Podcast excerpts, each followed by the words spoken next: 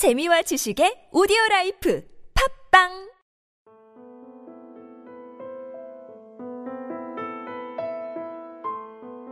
마음으로 몸을 다스려라 그 네 번째 이야기.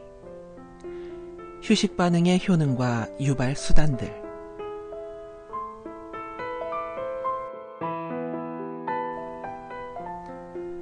환경이 초래한 생리적으로 바람직하지 않은 변화에 적응할 수 있는 능력을 우리는 과연 지니고 있을까? 3장에서 살펴본 대로 싸우거나 도망가는 반응에 반복적이고 부적절한 촉발은 급속도로 변화하는 주변 환경에 정신적으로나 생리적으로 적응할 수 있는 능력이 우리에게 없을 수도 있음을 암시한다. 실제로 확산 일로에 있는 고혈압 발병 추세나 심장 질환과 뇌졸중으로 인한 사망률이 급속도로 증가하고 있는 현실을 볼 때 그런 비관론이 사실일지도 모른다는 생각이 든다. 하지만 환경 여건이 단순해지거나 안정적으로 전개될 가능성이 거의 없기 때문에 우리는 21세기의 복잡한 삶을 살아나갈 생리적인 수단을 우리 몸속에서 찾아내야 한다. 과연 절제된 심적 수련을 통해 스트레스에 대한 생리적인 반응을 바람직하게 바꿀 수 있을까? 수십 년 동안 심리적 조절이라는 문제를 해결하기 위해 행동 방식에 중점을 둔 연구들이 실시되어 왔다. 하버드 대학의 스키너 박사는 환경이 결정하는 행동 방식의 한계를 제시하고 있다. 환경을 바꾸면 행동을 조절할 수 있다는 대명제 하에 시행된 스키너의 행동 방식 연구는 명백한 골격 효과를 중점으로 전개되었다. 예를 들어 손잡이 따위를 누르면 보상을 주어 동물이 손잡이를 누르는 행동을 반복할 개연성을 높이는 실험 등으로 말이다.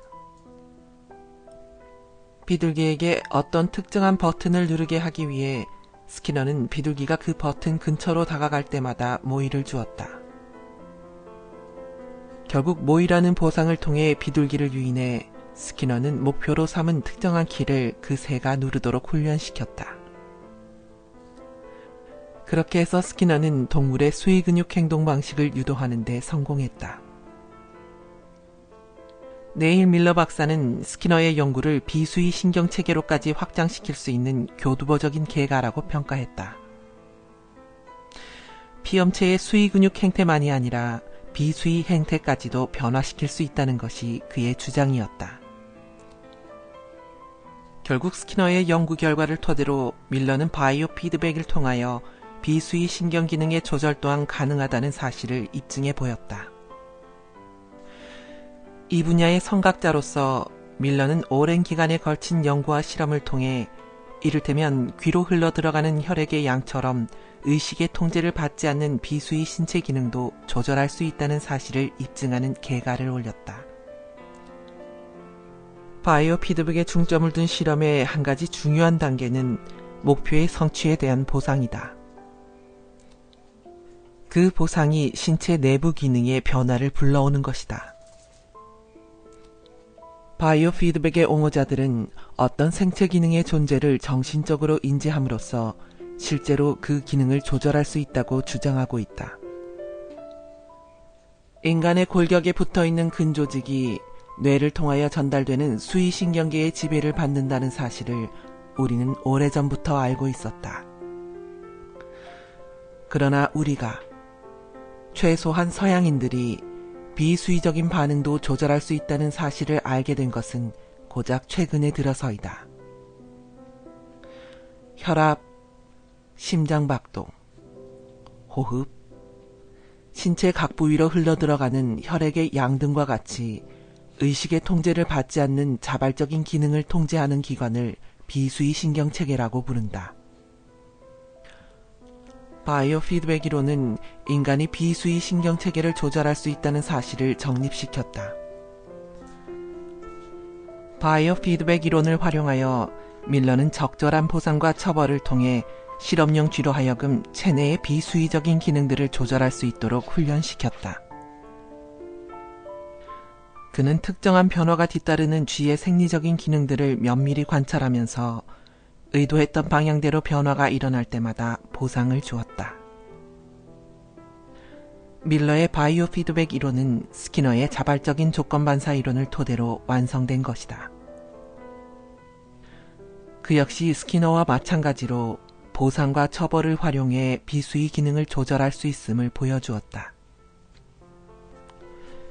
혈압 또한 인위적으로 조절할 수 있다는 사실을 입증하기 위해 우리 연구팀이 차용한 것이 바로 이 바이오 피드백 이론과 자발적 조건 반사 이론이다.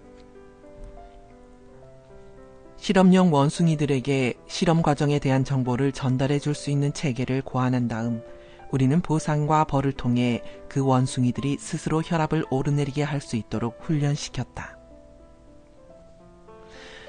그 연구를 통해 고혈압 환자들 역시 스스로 혈압을 내릴 수 있다는 것을 확신할 수 있게 되었다.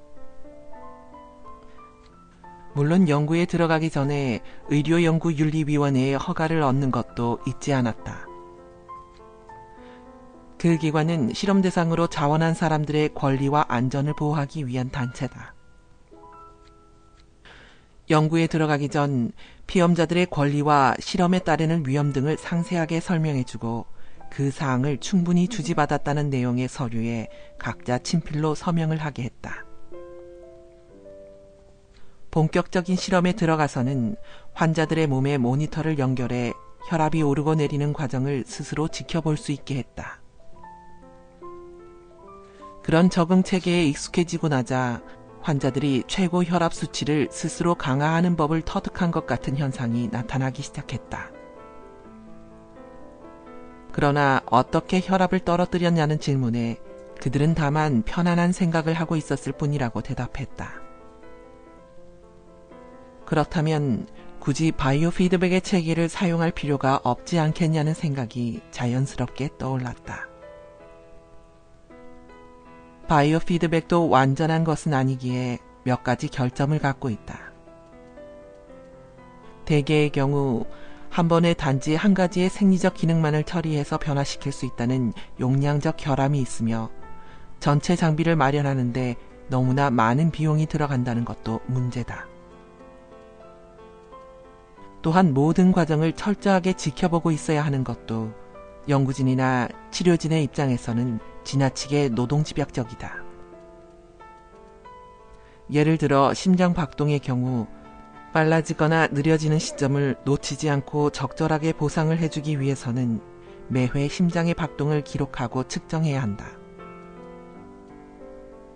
이런 여건을 감안해 우리는 밀러의 연구를 토대로 하되 바이오 피드백이 아닌 다른 방법으로도 같은 결과를 얻을 수 있으리라 결론을 내렸다. 생리적인 기능을 임의로 조절할 수 있다는 이론은 사실 이미 몇백 년 전에 동양에서 전파된 바가 있기에 전혀 새로운 것은 아니었다. 요가와 선종불교의 명상수련법이 바로 그것이다. 수천 년 동안 인도인들 사이에서 전해져 내려온 요가는 마음을 온전히 다스릴 수 있는 경지에 오르려는 힌두교 정신의 집대성이다. 뉴델리의 아난드 박사는 완전히 봉인된 철제 상자 속에서 요가를 수행하는 사람의 상태를 분석했다. 그의 보고서에 따르면 그 수행자는 교감신경계와 연관이 있는 비수의 기능들, 즉 호흡이나 신진대사 등의 기능을 스스로 조절하여 산소와 에너지 소비를 극소화시켰다고 한다. 그 밖에 심장의 박동을 임의로 완전히 멈추게 했다는 등의 극적인 사례들도 보고되고 있지만 신빙성은 없다고 본다. 1950년대와 1960년대에 일본의 선종불교 승려들에 관한 보고서도 눈에 띈다. 그들은 고작 4, 5시간 남짓 수면을 취하고 난 뒤에도 참선을 통해 산소 소비량과 신진대사율을 20%까지 낮출 수 있었다고 한다. 이러한 내용들을 종합해 볼 때 의식적으로 어떤 정신작용에 몰입하게 되면 신체의 비수의적인 기능까지도 조절할 수 있다는 결론이 도출된다. 요가와 선종불교의 명상 수련이 두뇌의 정기적인 활동의 변화를 야기한다는 이론은 뇌파 기록 장치를 이용한 실험을 통해 사실로 입증되었다. 뇌파 기록 장치는 두피나 이마의 전선을 연결하여 두피의 정기적인 활동을 측정하는 기구이다. 도쿄대학의 가사마스 박사와 히라이 박사는 눈을 반만 감은 채 참선 중인 선종 불교의 수도승들에게서 행복을 느끼는 감정에 관여하는 알파파가 다량으로 발산되는 것을 감지했다고 보고했다. 참선의 시간이 길어질수록 알파파의 진폭도 커졌으며 좀 더 규칙적이 되었다는 것이 그들의 주장이었다. 아난드 박사를 비롯한 인도의 학자들 또한 요가 수도자들의 알파파가 명상 중에 왕성해진다고 알려왔다. 요가, 참선, 그리고 기타 명상 수련법들은 서구인들 사이에서도 서서히 알려지고 있다.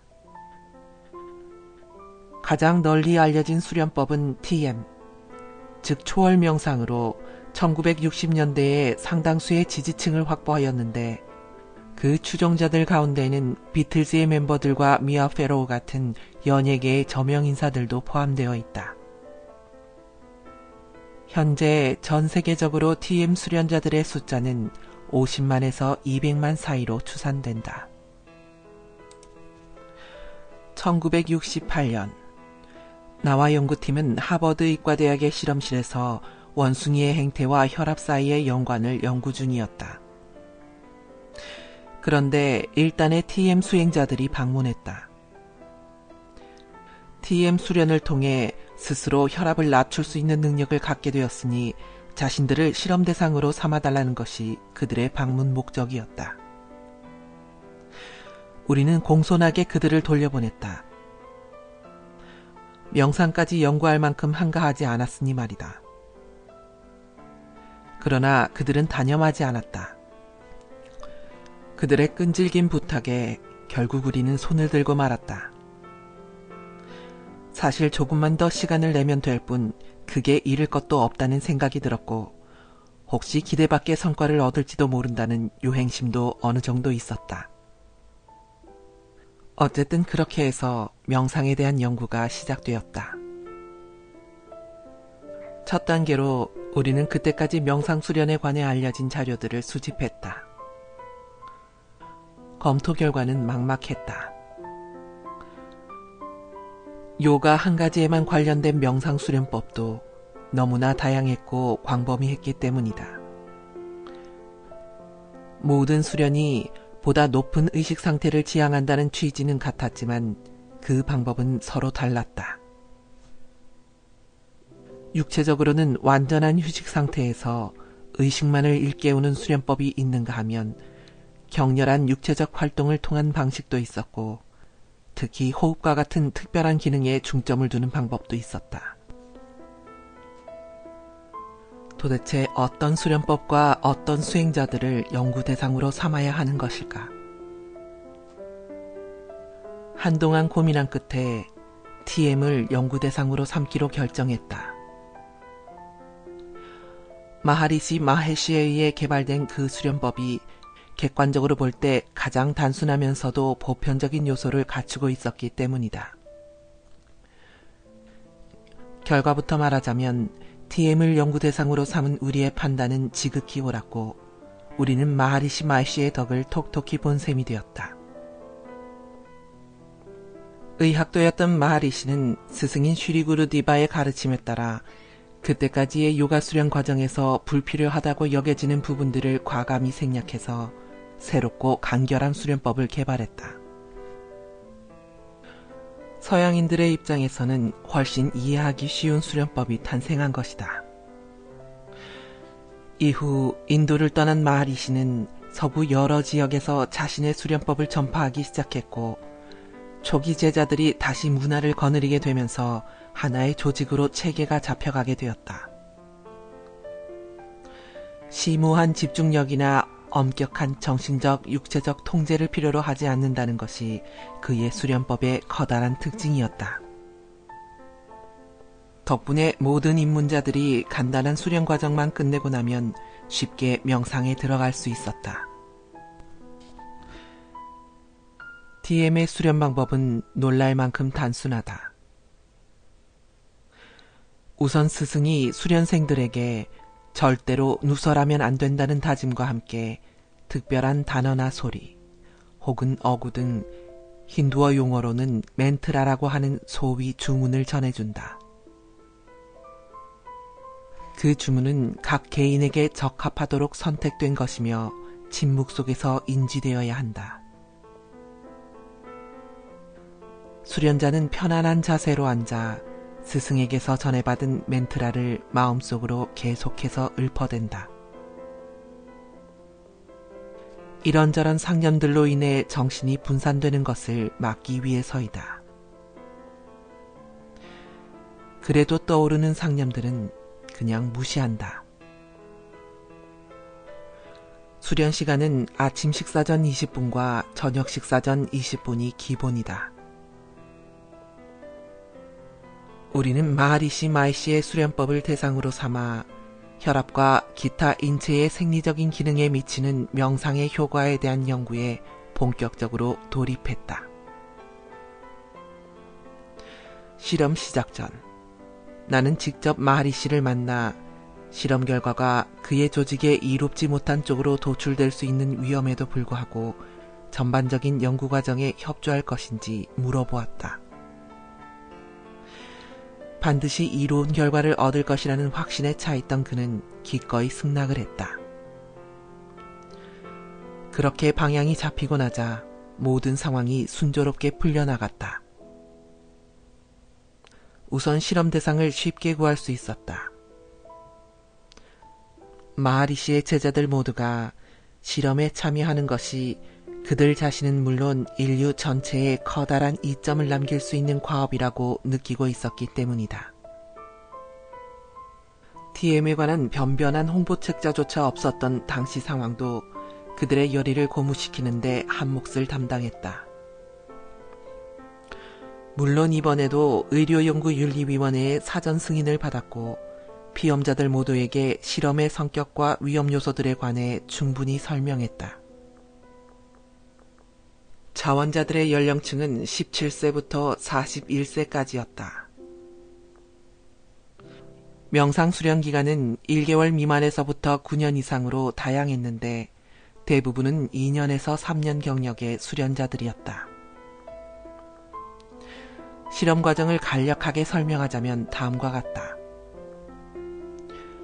비험자를 의자에 앉게 한 뒤 그의 몸에 측정 기구들을 부착하거나 삽입한다. 피험자가 낯선 기구에 적응할 수 있도록 30분여의 시간 여유를 준다. 측정은 3단계에 걸쳐 이루어진다. 20분에서 30분 동안 조용히 의자에 앉아 있는 단계. 20분에서 30분 동안 명상에 몰입하는 단계. 명상을 끝낸 뒤 20분에서 30분 동안 의자에 조용히 앉아 있는 단계. 명상을 하는 동안 인체의 산소 소비량이 현저히 감소한다는 사실이 실험을 통해 밝혀졌다. 제2장에서 언급했듯이 인체의 모든 세포는 음식물 속에 포함된 영양소들을 서서히 태우면서 에너지를 얻는다. 그 태우는 작업을 하기 위해 세포는 혈류를 통해 전달된 산소를 활용한다. 산소를 활용하는 각각의 세포들의 신진대사의 총합이 인체의 산소 소비 총량, 다시 말해 신진대사율이다. 명상의 가장 대표적인 생리적 변화가 바로 신진대사율의 감소이다. 신진대사의 현저한 감소, 즉 하이포메타볼리즘 현상은 완전한 휴식을 취하고 있을 때 일어난다. 그러나 의식이 깨어있는 상태에서 완전한 휴식을 취하기란 당연히 어려운 일이다. 사실 신진대사 저하의 상태에 도달할 수 있는 조건은 극히 한정되어 있다. 수면과 동면이 그에 해당한다. 명상 상태에서 산소의 소비량이 현저히 감소한다는 것이 실험에서 밝혀졌을 때 우리는 그때까지 알려지지 않은 인체의 또 다른 기능으로 인해 신진대사율이 떨어진 것은 아닌지 의심했다. 즉, 동면과 같은 효과를 일으키는 신체 기능이 신진대사율을 감수시킬 수도 있다는 생각을 했다. 동면 현상이 일어나고 있는지 여부를 알아볼 수 있는 방법은 체내의 직장의 온도를 재는 것이다. 동면 중에는 직장의 온도가 떨어지기 때문이다. 그러나 명상 수련자들의 상태는 동면과는 거리가 멀었다. 명상에 몰입해 있는 동안 그들의 직장 온도에는 아무런 변화가 없었다. 그렇다면 명상으로 인한 생리적 변화가 수면을 취하는 동안 나타나는 현상과 동일하지는 않을까? 우리의 결론은 둘 사이의 공통점이 거의 없다는 것이다. 수면이나 명상 모두 산소 소비량이 감소한다는 점에서는 동일하다. 그러나 그 비율에 있어서는 현저한 차이를 보인다. 수면을 취하는 동안 산소 소비량은 천천히 그리고 꾸준히 감소되어 잠든 지 4, 5시간이 지나면 완전히 깨어 있을 때에 비해 8%의 감소율을 가진다. 그러나 명상 수련 중에는 그 비율이 10에서 20%까지 감소된다. 그것도 수련에 들어간 지 3분 이내의 말이다.